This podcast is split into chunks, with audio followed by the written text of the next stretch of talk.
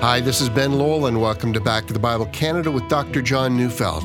Today we continue our series, God's Rescue Plan. So turn in your Bibles to Exodus chapter 1, verses 7 to 22, as Dr. Neufeld brings us a message titled Israel Under Oppression.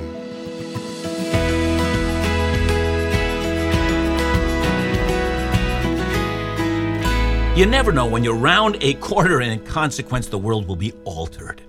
You know, it's an illusion to think that all things will remain as they are. I mean, sudden changes may enrich our lives or they might devastate us, such is, you know, the nature of life. And now, of course, God never changes and his mercies never fail.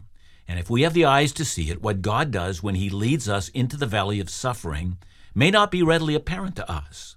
But we know the biblical account, and we know that in the end, God will work out all things for his glory and the eternal good of his people. When the book of Genesis ends, Israel settled in Egypt, the very best part of the land. Joseph is the prime minister, answerable only to Pharaoh, and God has sustained his people. But as Exodus begins, we round one of those corners that take the nation from prosperity to tragedy. But God knows what he's doing. So let's begin to read today's passage. I'm going to begin in Exodus 1, verse 7. But the people of Israel were fruitful and increased greatly. They multiplied and grew exceedingly strong, so that the land was filled with them. You know, one translator of this passage says we can literally read the Hebrew text as saying, As for the Israelites, they grew, they were fruitful, they swarmed, they increased, they got powerful more and more, and the land was filled with them. And from the perspective of Israel, that was good. This is in many ways the command that God gave to Adam be fruitful and multiply and fill the earth.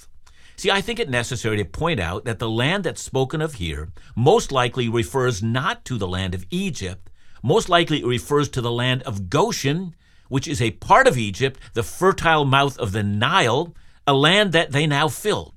And with a large population comes a vibrant culture, comes a robust economy, and comes a greater understanding of the plans that God had for them. And then suddenly things change. Exodus 1 8 to 10. Now there arose a new king over Egypt who did not know Joseph.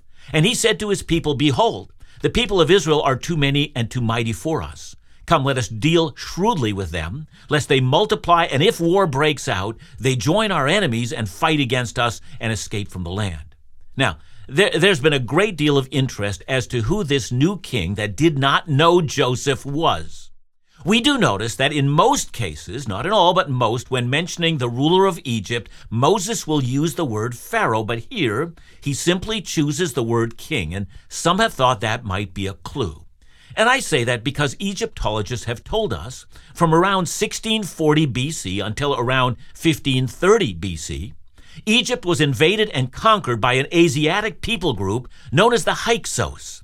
Some suggest that they conquered Egypt because they had superior military technology. Some suggest they had chariots. So let's do a chronology here. Exodus 12:41 says that Israel was in Egypt for 430 years, and since we've already established that the date of the Exodus is 1446 BC, so then oh, we can say that Jacob and his family they would have come to Egypt in the year 1876 BC.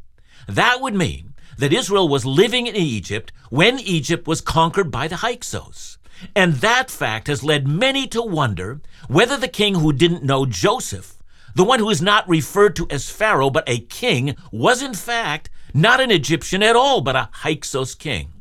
And if that's so, we have to then assume that for a period of 236 years, Israel grew in numbers and populated most of the Goshen region through a benign policy of the pharaohs of Egypt. But if it was a Hyksos ruler that Moses mentioned, why would the Hyksos suddenly enslave Israel? I mean, why wouldn't they enslave the Egyptians? Of course, all this is conjecture, but the outside historical events do fit this picture quite well. Uh, first of all, this king is worried that the Israelites presented a real threat. If war breaks out, that is, if the Egyptians mount a comeback, in that case, because of the long history of harmonious relationships with Israel and Egypt, if war breaks out, Israel is clear as to where their loyalties lie. And so I don't think the story of slavery is about Egypt being overwhelmed by Israel's population rate, but rather it's the result of foreigners who want to rule Egypt and think it's best to divide Israel from Egypt. Now, in order to break Israel's power, reducing them from a wealthy landowner class, growing in prosperity, now to slaves stripped of all land and power, with no access to weapons of war, that's the way the Hyksos ruled. Now, if that scenario is correct, it then seems to me that when the Egyptians eventually mounted a successful revolution and expelled the Hyksos after 110 years, and then the 18th dynasty of Egypt simply carried on the policy of enslavement because they recognized how advantageous that policy would be for them. So when everyone else in Egypt got liberated, Israel didn't. They had suddenly rounded a corner in which they went from a wealthy, prosperous, growing subculture in Egypt to slaves devoid of all rights. The world had changed. So we keep reading Exodus 1 11 to 13. Therefore, they set taskmasters over them to afflict them with heavy burdens. They built for Pharaoh store cities, Pithom and Ramesses, but the more they were oppressed, the more they multiplied and the more they spread abroad. And the Egyptians were in dread of the people of Israel, so they ruthlessly made the people of Israel work as slaves.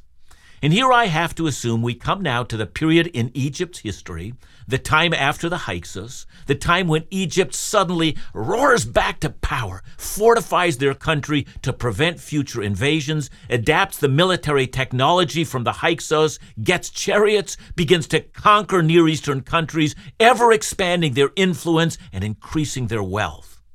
That would have been a time of rapid expansion for Egypt, a time when the economy was growing. And as it grew, they saw possibilities they had not seen before.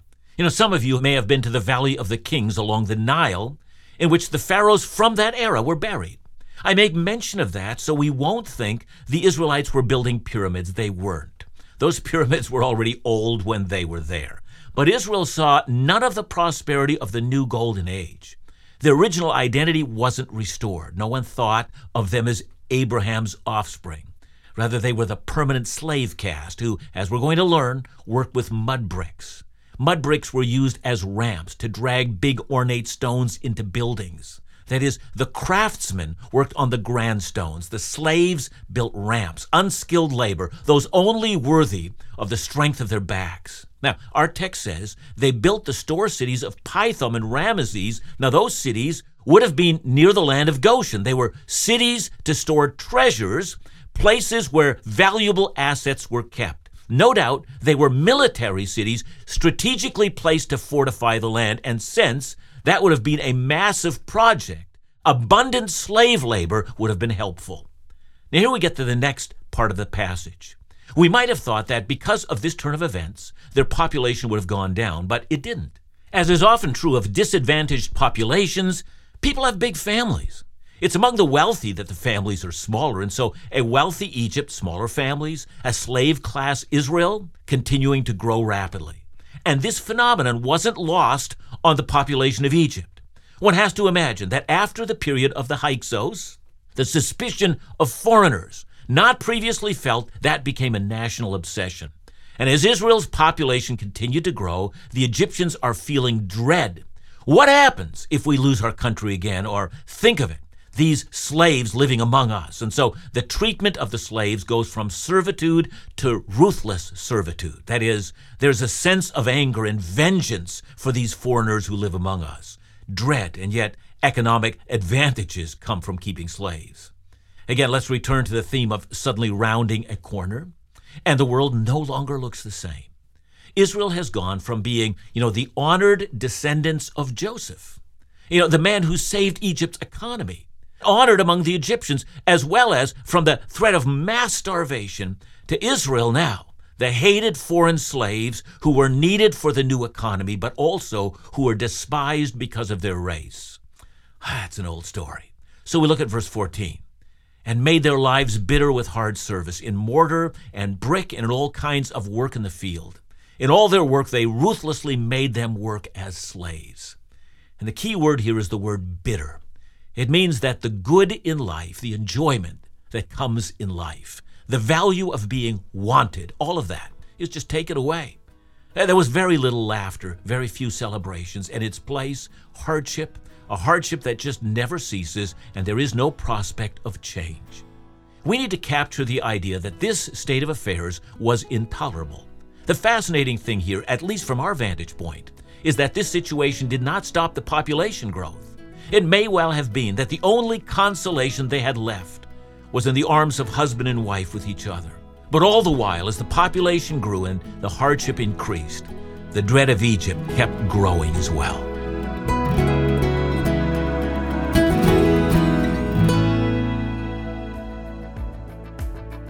Do you ever find yourself wanting to spend time with the Lord in His Word, but don't seem to find the time? Well, here at Back to the Bible Canada, we understand some days are hectic and challenging. And that's why we would encourage you to check out our Back to the Bible Canada Bible Minute podcast. Each episode contains a one minute audio Bible teaching message from Dr. John Neufeld, with new episodes Monday through Friday. These are perfect for those moments when you're seeking spiritual encouragement, but time is short. So you can download the Bible Minute podcast wherever you listen to your podcasts or visit backtothebible.ca slash apps. For more information, give us a call at 1 800 663 2425 or visit backtothebible.ca. And thank you to all those who make Bible teaching resources like the Bible Minute available through your gracious gifts.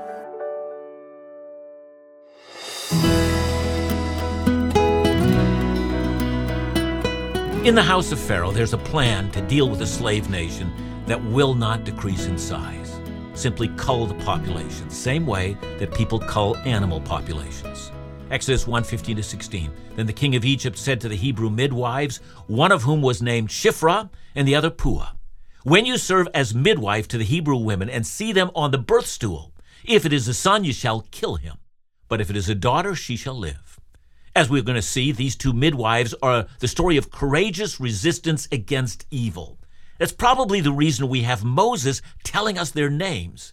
You know, Moses doesn't name Pharaoh. As far as he was concerned, we can forget his name, but we must not forget these two women. It's very much like Mary, who anointed Jesus' feet in Matthew 26 13 telling us that wherever the gospel is preached, what Mary had done will also be told so that her act of love for our Lord might never be forgotten.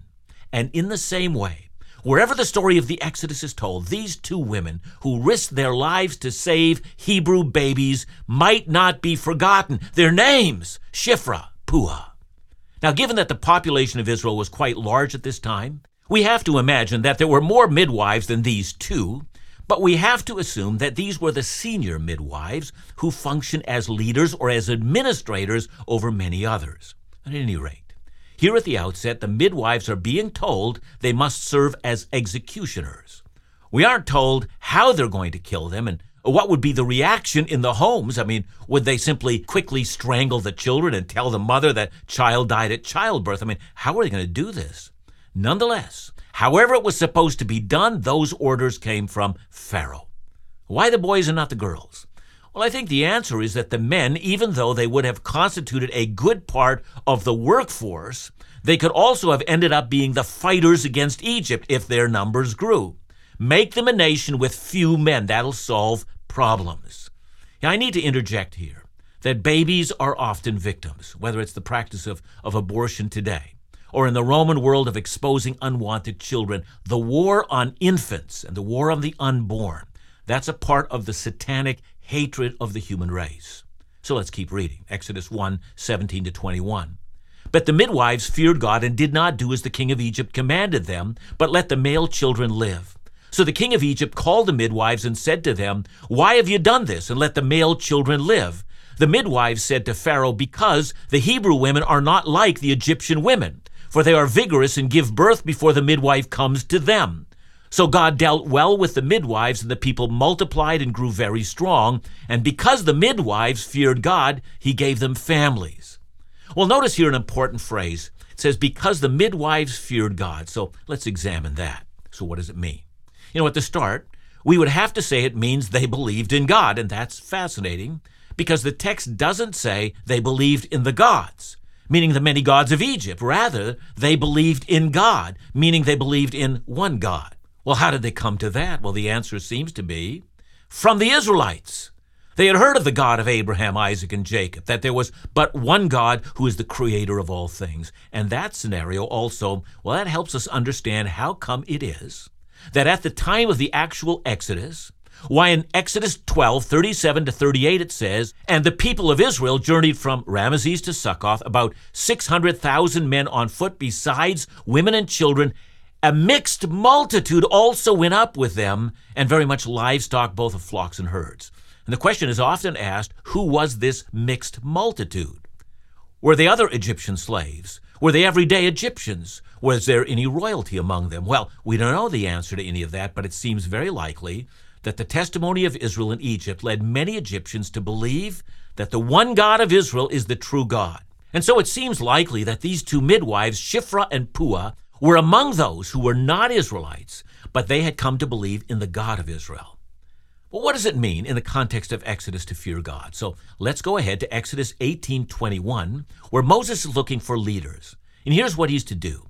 Moreover, look for able men from all the people, men who fear God, who are trustworthy and hate a bribe. That is, people who fear God, they're the ones who do what's right. People who fear God, as in the case of these two women, have a value for human life.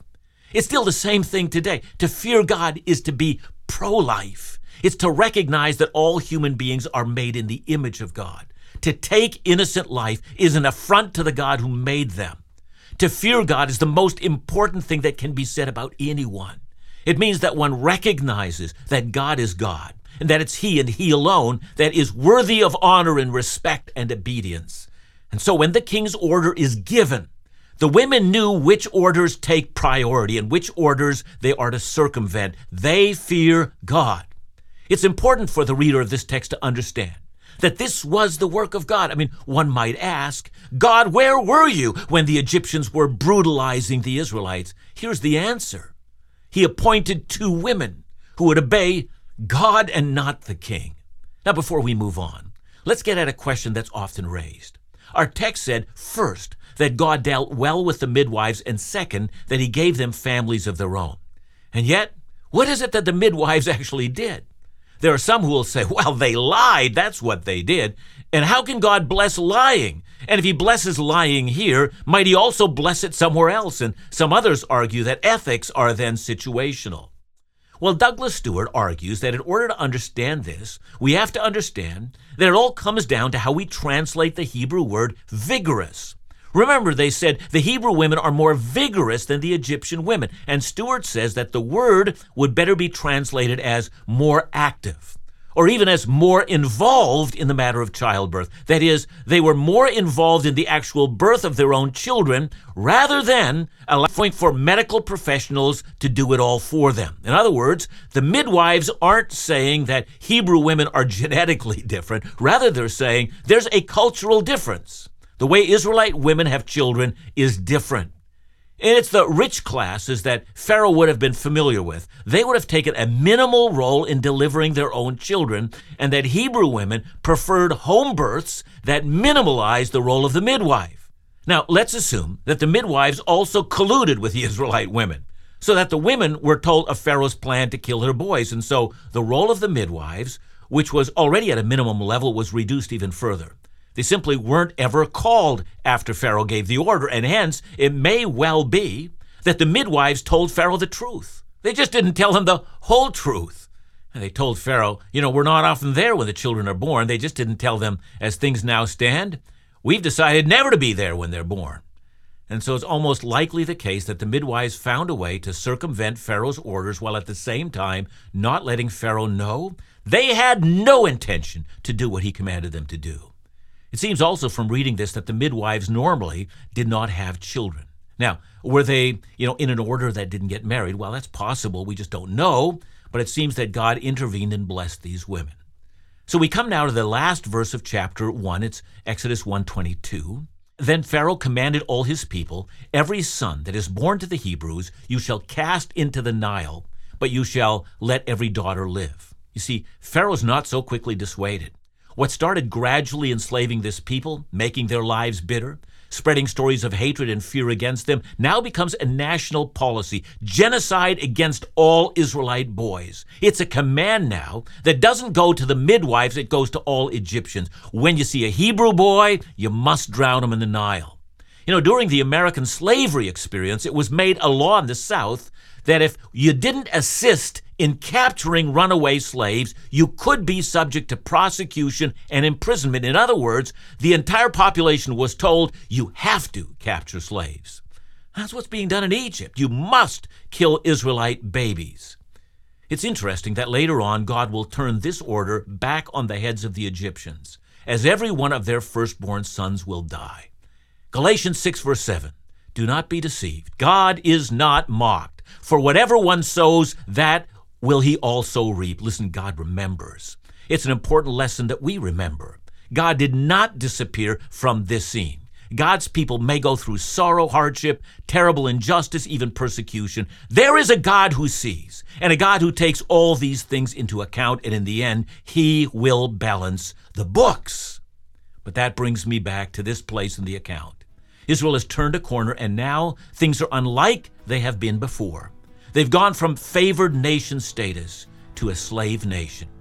But God watches over them, and God has a wonderful plan for that nation. Take note, take it to heart. Things may be very bad now. God has not forgotten you.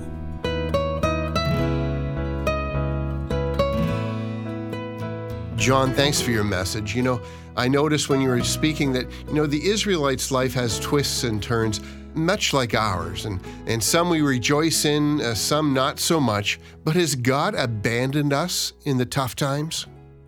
I know that Exodus, uh, you know, face, has us face this whole idea that uh, there are indeed times of suffering that will come.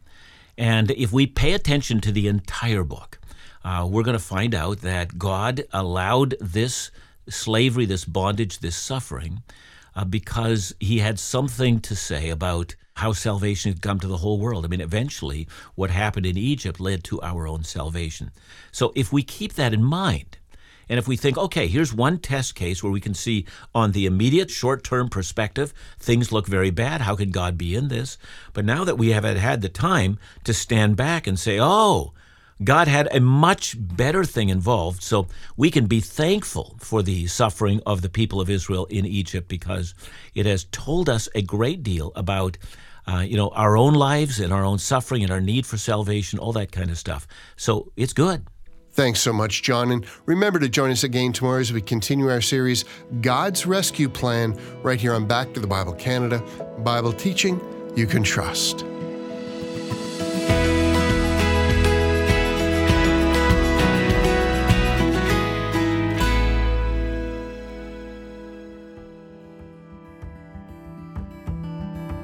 Our society is filled with hustle and noise. Everyone is in a rush to go and do. We always are striving to be productive, and too often we carry this flustered spirit into our faith. But what if God was looking for our presence and not just our productivity? God wants us to know Him intimately. This requires time, time to be still and silent with Him. So, in response, Back to the Bible Canada and Dr. John Neufeld have created a new 30 day devotional entitled Quiet Spaces, Volume 2. This is the next installment of the original Quiet Spaces devotional. This is your opportunity to take a moment in the Word, a quiet space for God in your day. So we want to send you this resource, Quiet Spaces Volume 2, for free this month by just calling us at 1 800 663 2425 or visiting backtothebible.ca.